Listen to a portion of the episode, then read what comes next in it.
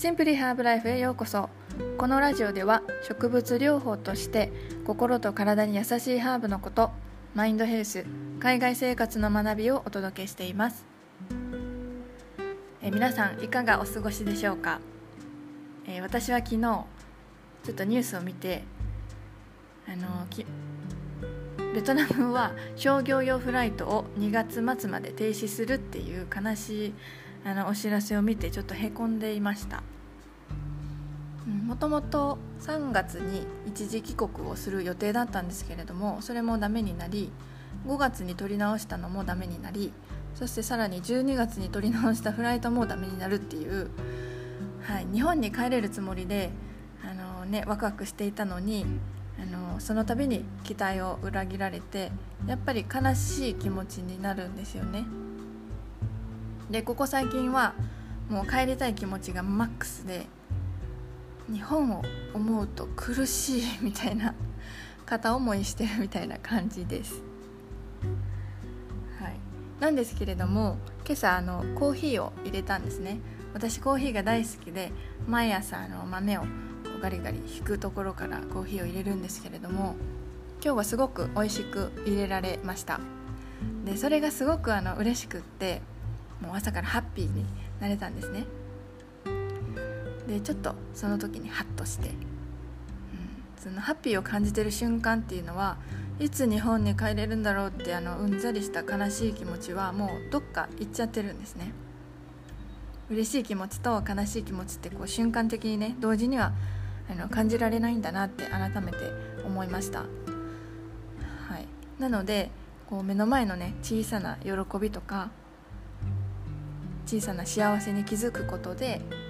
嫌なことだったり悲しいことだったりそういうネガティブなことは消えてなくなるわけではないんですけれどもちょっと霞んで小さくなっていくようにあの思える気がしますなんかねコーヒー1杯でさえもそうやって自分を勇気づけたりとか応援してくれてるんだなって思えたらあの前向きにねよりよく生きていこうってあの思えてきました。自分がどこに焦点を当てるかっていうのはあのすごく大事だなとあの今朝思いました。はい。で今日は、えー、ベトナム流自分を好きになる方法についてお話ししようかなと思います。はい。あのベトナムに来てからあのいろんなことを学んだんですけれどもあのベトナム人は自分のことが大好きです。うん。まあ、ベトナム人ってこうまるっとねくくってしまうのはまあよくはないなとは思うんですけれども割とあの携帯電話の待ち受けが自分の写真だったりとかあとフェイスブックではあの自撮りが？自撮りで溢れ返ってたりとかねします。こう私携帯でフェイスブックをこうスクロールして見てるとあの急に顔面ドアップが出てきたりしてもうびっくりすることがあるんですけどもそのぐらいあの割とね自分のことが好きっていう人があの多いです。でどうしてそんなに自分が大好きなのかっていうのをちょっと考えてみました。結論から言うと、まあ、家族とか友達を大事にするのと同じように自分自身のことも大事にしている人が多いからじゃないかなと思います。で特に自分が嫌がることを自分にしないっていうのをすごく感じます。例えばあの前から遊ぼうねっていう約束をしていても今日疲れたから明日遊ばないってあの普通に言うし、うん、で別にみんなそれで OK なんですね、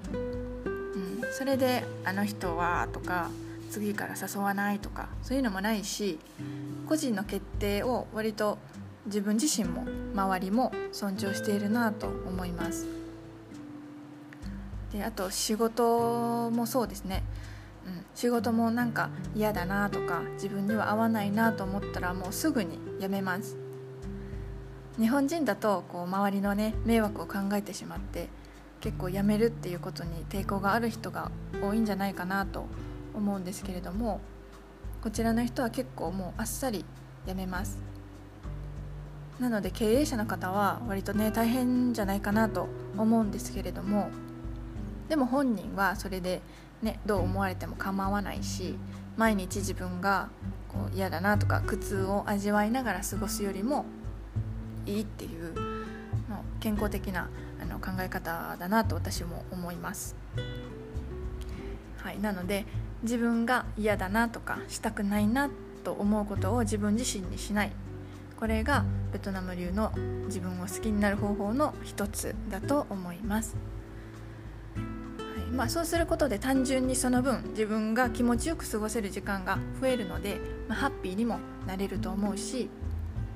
自分だけは自分を裏切らずに大事にできるんだっていうことを自分に分からせることができると思います。うんまあ、そんな風に自分の気持ちにね素直に行動することであのちょっとずつ自分のことを好きになれるのかもしれません。はい。というわけで、えー、今日はベトナム流の自分を好きになる方法についてお伝えしました、えー、最後まで聞いてくださってありがとうございます、えー、今日も自分に優しく素敵な一日をお過ごしください。